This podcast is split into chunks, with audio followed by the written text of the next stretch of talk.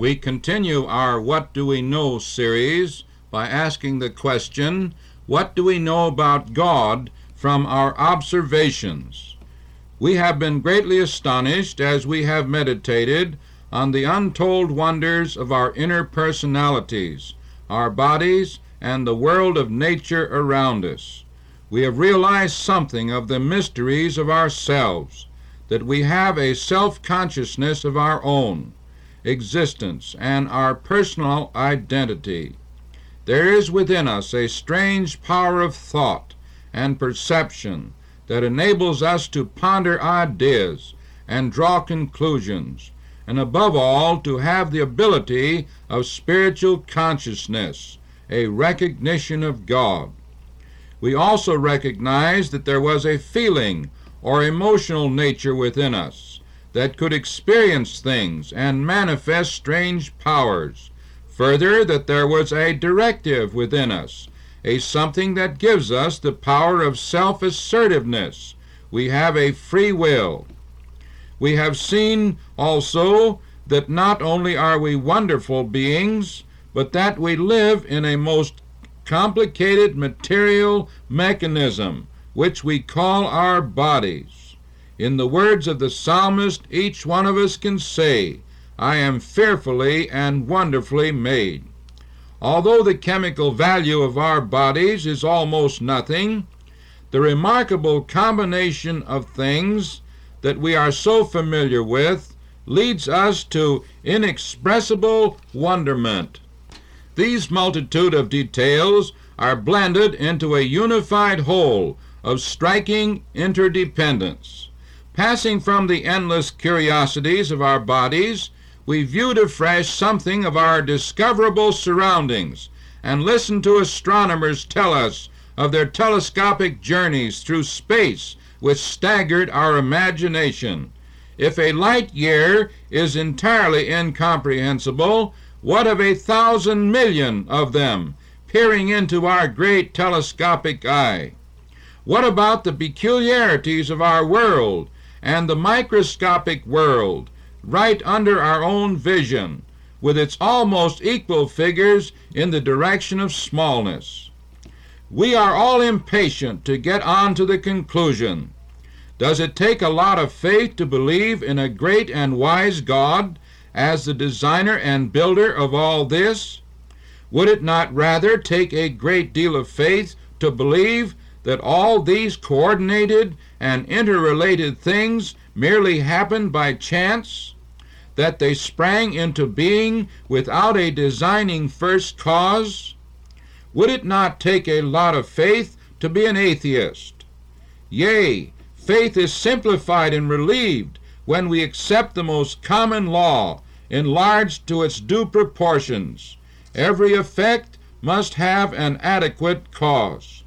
The effect being totally astonishing and utterly amazing to our minds, the cause of these effects must be still greater and more profound and further beyond our full comprehension. That all the created wonders that we have viewed could have happened by chance leads into such mathematical absurdities that it is most incredible to think that any would embrace it. One mathematician has proposed the following simple problem. Suppose you take ten pennies, he wrote, and mark them from one to ten. Put them in your pocket and give them a good shake. Now try to draw them out in sequence from one to ten, putting each coin back in your pocket after each draw. Your chance of drawing number one is one to ten. Your chance of drawing one and two in succession would be one in one hundred. Your chance of drawing one, two, and three in succession would be one in a thousand.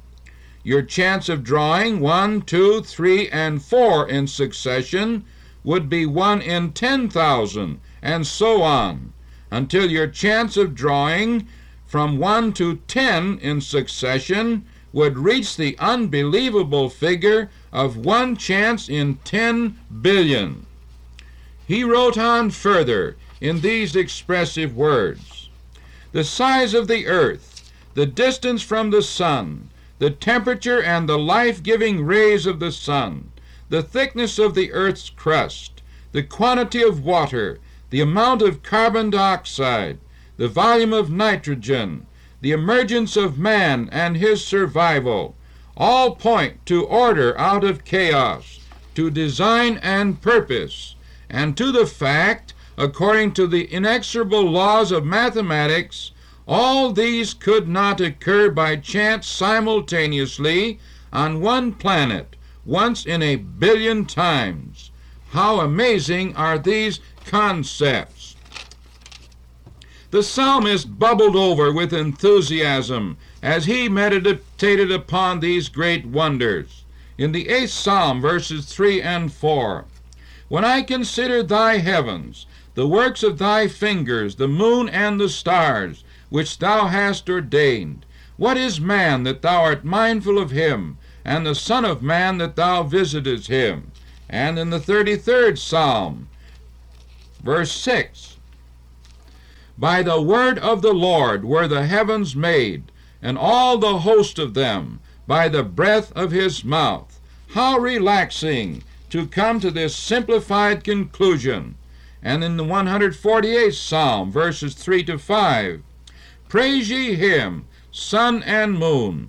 Praise him, all ye stars of light. Praise him, ye heavens of heavens, and ye waters that be above the heavens. Let them praise the name of the Lord, for he commandeth, and they were created." And the one hundred fiftieth Psalm, verses one and two, "Praise ye the Lord. Praise God in his sanctuary.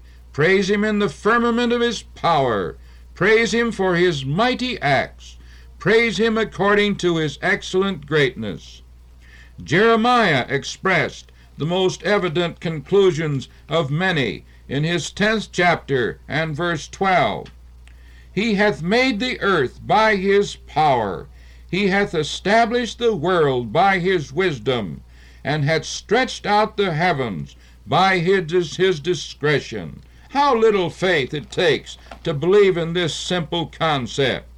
The Apostle Paul summed up the effects upon all men by these things which are clearly seen, as he wrote to the Romans, chapter one, verses nineteen and twenty, "Because that which may be known of God is manifest in them, for God has showed it unto them.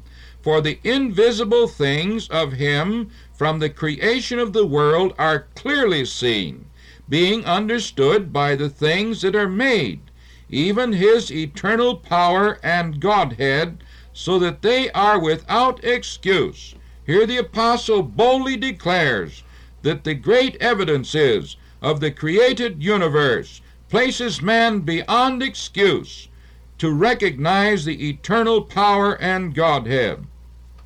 So man should overwhelmingly recognize the existence of the Godhead, and that the Godhead has personal functions and are not a blind force on the loose somewhere.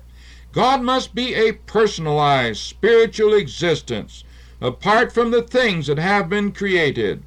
Just as we are conscious of our interpersonal nature, which we conclude is separate from our body and the world about us, so must God be spiritual in essence, as distinguished from materialism. God is in the realm of personality, as distinguished from pantheism. As to the natural attributes of God, they must be unparalleled and incomprehensible. God must at once be considered omnipotent or all-powerful in the face of sheer immensity of the universe, which we must account for somehow.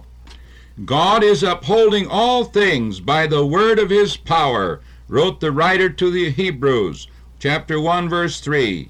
God must be considered omnipresent, for his operations are everywhere present. Nothing must escape his observation. Purpose seems fundamental in all things. There is an intricacy of wisdom and knowledge manifested in the design and relation of all the elements of creation that must lead we mere mortals to ascribe to God omniscience, or that God is the center and fountain of all knowledge. Then there is a steadfastness to the whole scheme and constancy of things that breeds the concept that God is the high and lofty one that inhabiteth eternity. When, for example, the earth is said to rotate upon its axis with such precision that a variation of one second in a century would throw astronomers off in their calculations, the idea of eternity evidently must be ascribed to God. But there are also endless embodiments in our universe that ring loudly of the thought that things are not done arbitrarily. The profound Creator is not exercising His might, knowledge, and wisdom maliciously. Woe unto us if He had. There is a kindness and love manifested throughout the world. All basic desires that have been created have their counterpart of fulfillment. All true needs have been provided for. For example, we need to eat to sustain our bodies. The goodness of God designed to make this a pleasant experience. This required a pleasant sensation to be created, and also a suitable edible food that would have a pleasant taste. Thus we see unendlessly the plan and purpose of God, and His kindness and love manifested. The faithfulness of God is attested to by everyone. We humbly call upon all to recognize and acknowledge what is everywhere evident, the existence of an eternal power and Godhead. This is the simplest and common sense solution. Let us join in with the spirit of Isaiah, who some twenty-seven hundred years ago wrote in his fortieth chapter, verse twenty-six, "Lift up your eyes on high, and behold who hath created these things, that bringeth out their host by number. He calleth them all by names, by the greatness of his might, for that he is strong in power, not one faileth." And also let us join with the Apostle Paul in his great benediction in First Timothy one seventeen, "Now unto the King eternal, immortal, invisible, the only wise God, be honor and glory forever and ever. Amen." Our Heavenly Father, receive abundant thanks for these great and profound evidences which we have considered. May many be impressed thereby and seek Thee out to make their peace with Thee. Learn from Thy precious word of the Lord Jesus, who's died on the cross, and come by way of repentance and faith to find the glorious salvation which Thy mercy has abundantly provided. In our Savior's name we pray. Amen.